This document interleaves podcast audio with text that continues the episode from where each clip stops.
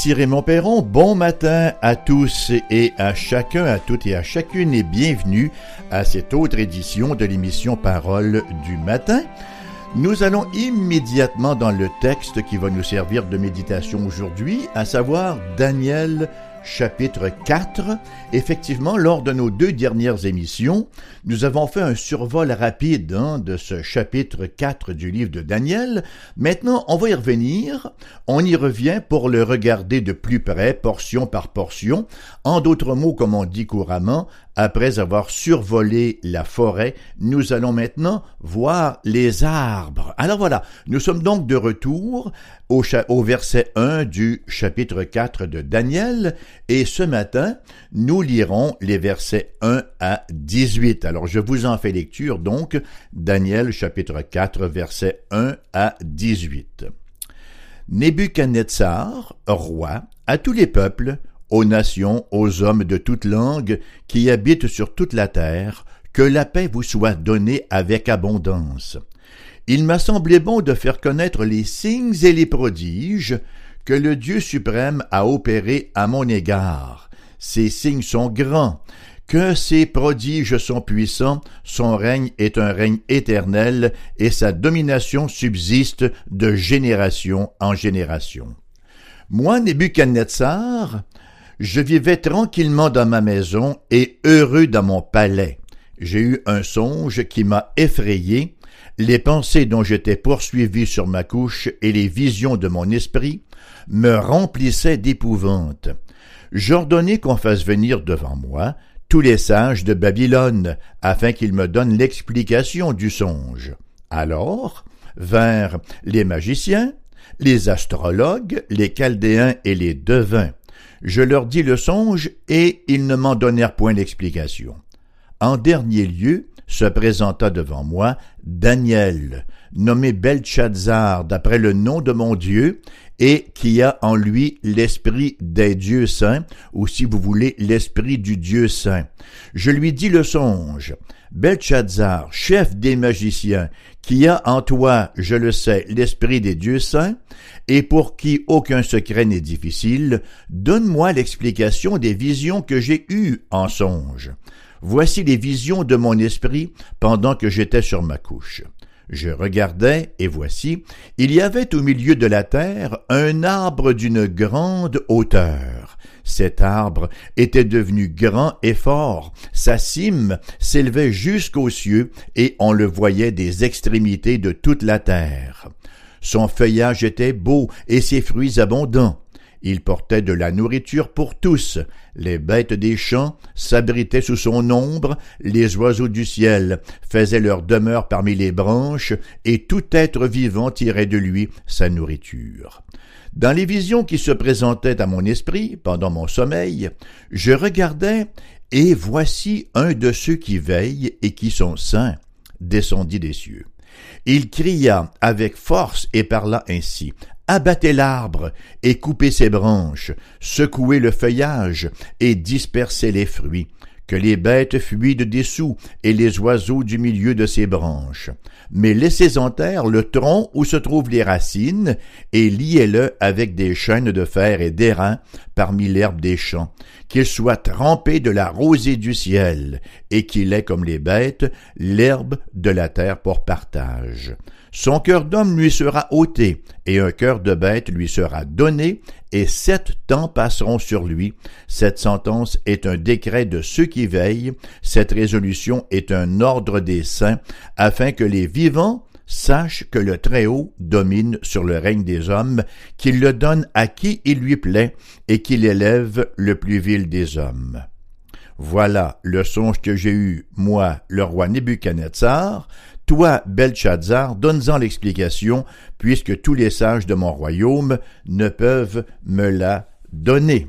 Toi, tu le peux, car tu as en toi l'esprit des dieux saints. Alors, aucun doute que Nebuchadnezzar reconnaît effectivement que Daniel ne fait pas tout à fait partie du groupe de ces magiciens charlatans, n'est-ce pas? Donc, ce chapitre 4, on l'a dit précédemment, se compare à plusieurs psaumes qui traite de la manière dont Dieu a commerce avec les besoins spirituels des individus, de sorte qu'il commence par un sommaire de la révélation de Dieu lui-même. Et le roi nous dit que cette révélation-là lui est parvenue sous forme de signes et de prodiges. C'est une expression qu'on retrouve également fréquemment dans le Nouveau Testament pour l'Église primitive. Alors on lit effectivement au verset 2 et 3 du chapitre 4, Il m'a semblé bon de faire connaître les signes et les prodiges que le Dieu suprême a opérés à mon égard, que ces signes sont grands, que ses prodiges sont puissants, son règne est un règne éternel, et sa domination subsiste de génération en génération. Donc, comme tous les signes et les prodiges rapportés dans l'Écriture sainte, ce sont des révélations, des révélations de la puissance divine et j'ajouterais que ce sont en particulier des indices de la venue du royaume de Dieu. Hein? En quelque sorte, là, ce sont des signes que Dieu donne pour indiquer à un monde chaotique que lui, Dieu, est celui qui règne sur toute chose et qu'il établit son royaume. Le message, somme toute, est très semblable hein, à celui que nous avons déjà vu euh, dans le rêve précédent, là, au chapitre 2. Donc, mon premier point, le moment de l'intervention divine. À quel moment est-ce que Dieu entre dans la vie euh, de Nebuchadnezzar avec cette révélation-là? Bien, Dieu s'adresse au roi au moment où ce dernier s'en attendait le moins. Dieu vient troubler sa vie au moment où Nebuchadnezzar est au summum de son confort et de son assurance. Hein, au verset 4, nous lisons en effet, Moi, Nebuchadnezzar, je vivais tranquille dans ma maison et heureux dans mon palais. Alors tout allait pour le mieux dans le meilleur des mondes. Et le roi était, de toute évidence, au sommet de sa gloire, n'est-ce pas, dans les meilleures années de son règne, alors qu'il appréciait le succès de tous les programmes politiques qu'il avait mis de l'avant. Et on peut très bien l'imaginer en train de se détendre dans un de ces jardins suspendus. Hein. C'était des merveilles du monde, ces jardins suspendus-là, à Babylone, et il jouissait là de tout le luxe qu'il croyait avoir mérité. Hein.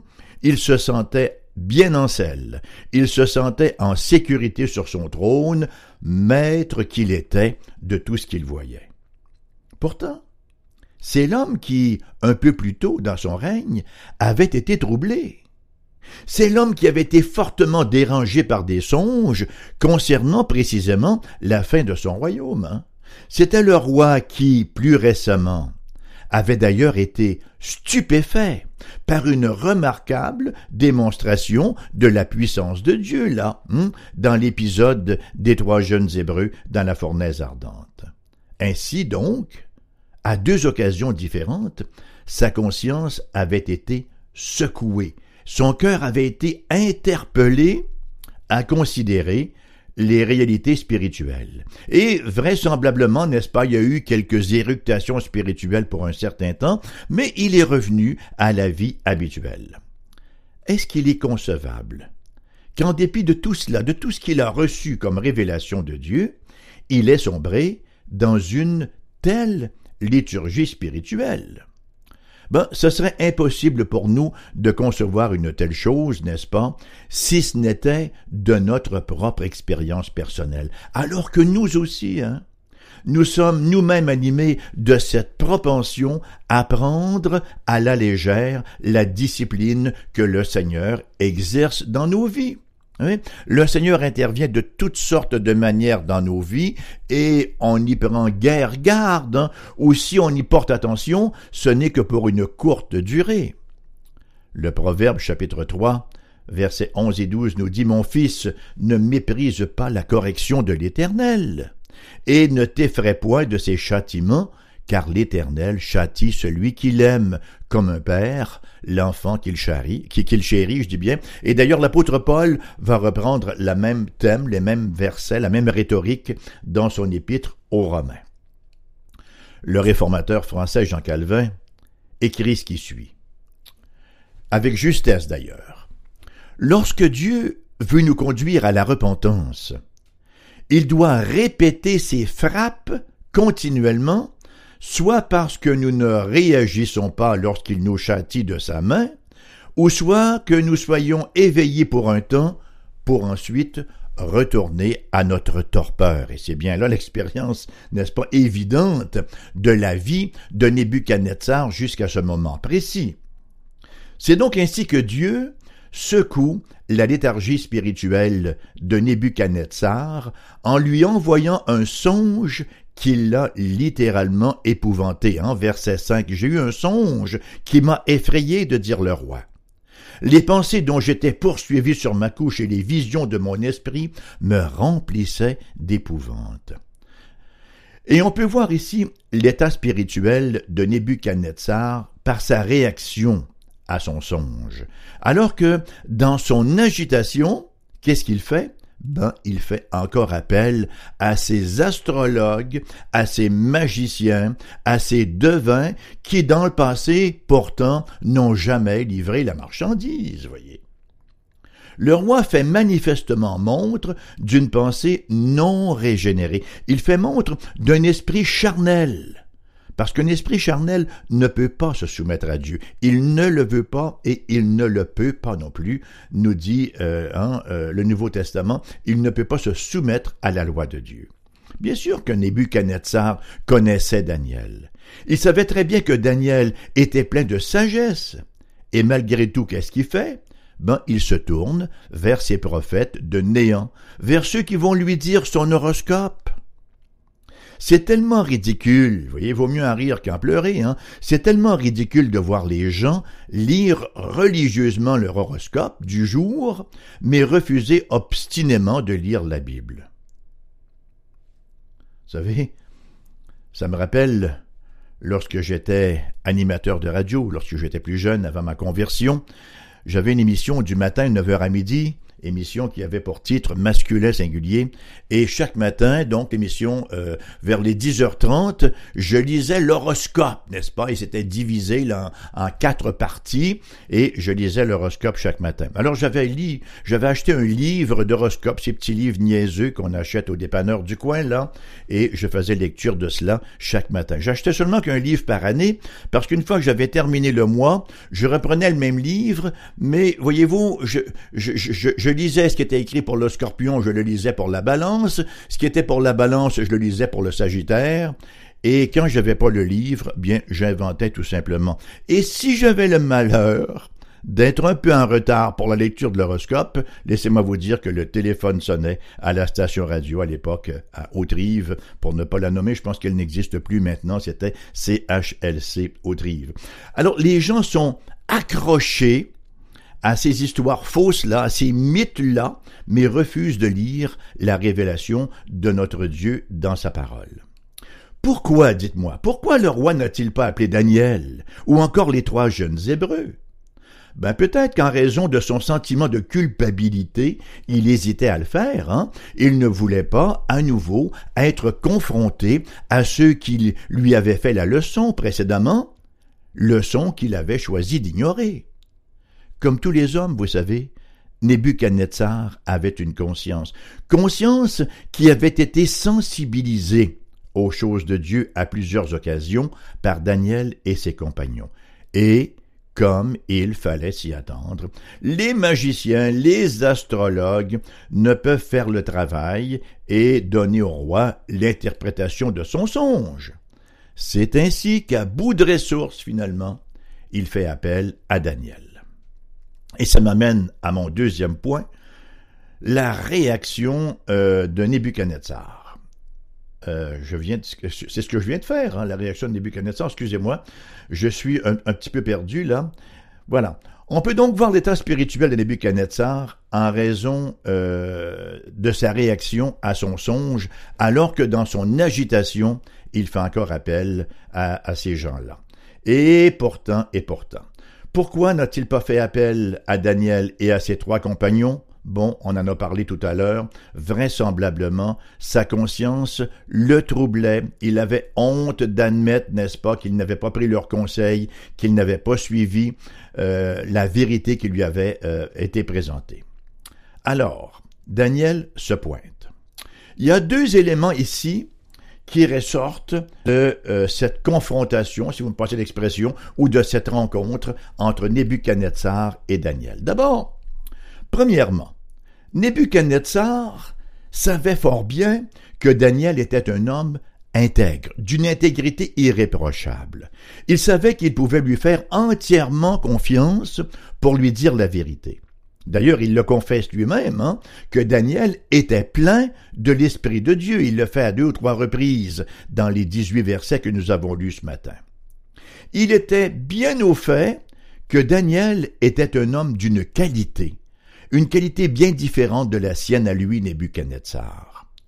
Il avait vu, hein, de ses yeux vus, dans les actions de ce jeune homme, Daniel, ce jeune hébreu, dans ses actions comme dans son discours, il avait vu la confiance que ce Daniel-là avait en son Dieu.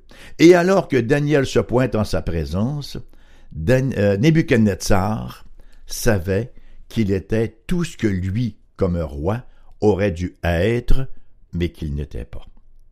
C'est intéressant de noter que Daniel, lui, n'est pas troublé par quelque secret ou quelque songe que ce soit.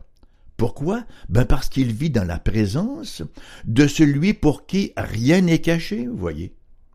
Il n'avait pas à s'effrayer des événements étranges ou des circonstances mystérieuses, puisque tous les événements toutes les circonstances, sans aucune exception, opèrent, non pas sur le contrôle du hasard, mais sous le contrôle de son Dieu. Et à cet égard, Daniel se veut un bel exemple pour nous, enfin, pour tout ce, ce que les enfants de Dieu sont appelés à être dans le monde, des gens qui démontrent leur foi en un Dieu, qui vivent par la foi. Daniel était simplement d'une qualité différente. Deuxièmement, Nebuchadnezzar, sachant que Daniel lui dirait la vérité, le craignait. Il craignait l'influence que ce jeune homme pourrait avoir sur lui. La parenthèse du verset 8 ne manque pas d'être intéressante. Hein? Nous lisons en effet En dernier lieu se présenta devant moi Daniel, nommé Belshazzar, d'après le nom de mon Dieu. De prime abord, ces mots semblent représenter un compliment. Hein? Daniel est honoré en portant le nom du Dieu de Nebuchadnezzar. Cependant que du point de vue de Daniel, c'est loin d'être un honneur. Hein? Ce n'est qu'un rappel constant de l'exil dont souffre le peuple de Dieu, et c'est une insulte à son Dieu. Au verset 9, Nebuchadnezzar appelle Daniel chef des magiciens. Il devrait savoir mieux que cela, Nebuchadnezzar. Il savait pertinemment bien que Daniel ne faisait aucunement partie de cette catégorie de ces magiciens et de ces enchanteurs charlatans qui ne faisaient que lui raconter des mensonges, n'est-ce pas? Et voilà, aucune vérité en eux. Voyez-vous, en dépit de ce que Dieu a fait pour lui, Nebuchadnezzar persiste à interpréter les événements de sa vie en termes exclusivement humains. Et ça, chers amis, c'est caractéristique d'un esprit non régénéré qui ne peut aller plus haut que la terre, qui ne peut interpréter autrement qu'en termes de catégories terrestres. On a plein d'exemples comme cela dans la parole de Dieu. Permettez-moi d'en citer seulement deux dans le Nouveau Testament. Vous souvenez-vous de Jésus en Jean chapitre 4, qui rencontre la femme samaritaine et Jésus lui demande à boire, et là il lui dit, mais comment toi qui es juif me demandes-tu à boire, moi qui suis une samaritaine? Et Jésus lui répondit, versets 10 à 11 du chapitre 4 de l'évangile de Jean, si tu connaissais le don de Dieu, et qui est celui qui te dit, donne-moi à boire, tu lui aurais toi-même demandé à boire, et il t'aurait donné de l'eau de vie. Seigneur, lui dit la femme. Tu n'as rien pour puiser, et le puits est profond, d'où aurais-tu donc cette eau vive? Voyez-vous, le Seigneur lui parle des choses spirituelles, mais comme à ce moment-là, elle est morte spirituellement, elle est incapable d'en faire une juste interprétation. Alors tout ce qu'elle voit, c'est, oui, mais là tu parles de cueillir de l'eau et tu n'as pas de chaudière. On retrouve une, un incident semblable, euh, le chapitre précédent, le Jean chapitre 3, versets 3 à 4, la fameuse rencontre nocturne de, de euh, Jésus et, et comment s'appelle-t-il? Son nom m'échappe parce que c'est fou. Nicodème, voilà, Nicodème et Jésus. Alors Jésus lui parle de naître de nouveau. Jésus lui, lui répondit, En vérité, en vérité, je te le dis, si un homme ne naît de nouveau, il ne peut voir le royaume de Dieu. Nicodème lui dit, Comment un homme peut-il naître quand il est vieux? Peut-il rentrer dans le sein de sa mère et naître? Voyez-vous? Et là, on ne parle pas de n'importe qui, là. On parle pas d'un pied de céleri, on parle pas d'un deux de pique, on parle de Nicodème, le docteur en Israël. Ça, c'est le grand maître. C'est l'enseignant par excellence en Israël. Et voilà la réponse tout à fait charnelle, hein, tout à fait en, en termes de catégorie terrestre qu'il adresse à Jésus. Il est incapable, étant encore mort spirituellement, de donner une interprétation spirituelle. Donc revenons à Nebuchadnezzar.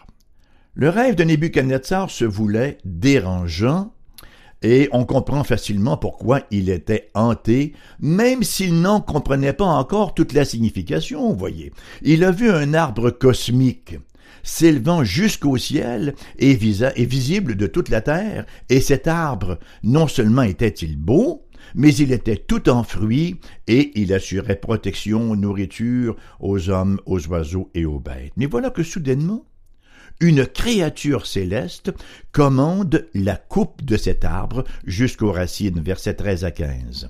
Dans les visions de mon esprit que j'avais sur ma couche, je regardais, et voici un de ceux qui veillent et qui sont saints descendit des cieux. Il cria avec force et parla ainsi.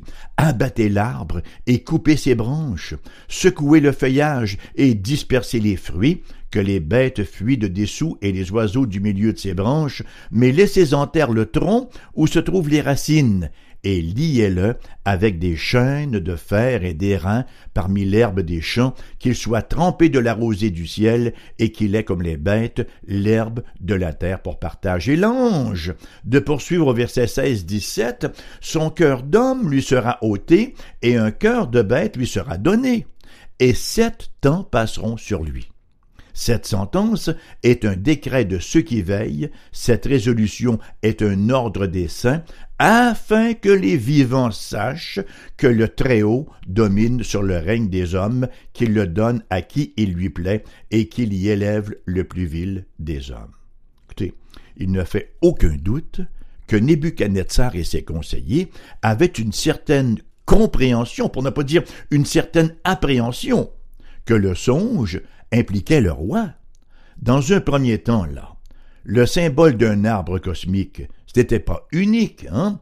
On sait que ça revient et on sait que c'était connu à l'époque comme étant euh, le symbole finalement d'une grande royauté, d'un grand empire. Dans un deuxième temps, Nebuchadnezzar lui-même reconnaissait que son rêve donnait à réfléchir et il était envahi par un pressentiment, par une sorte de prémonition.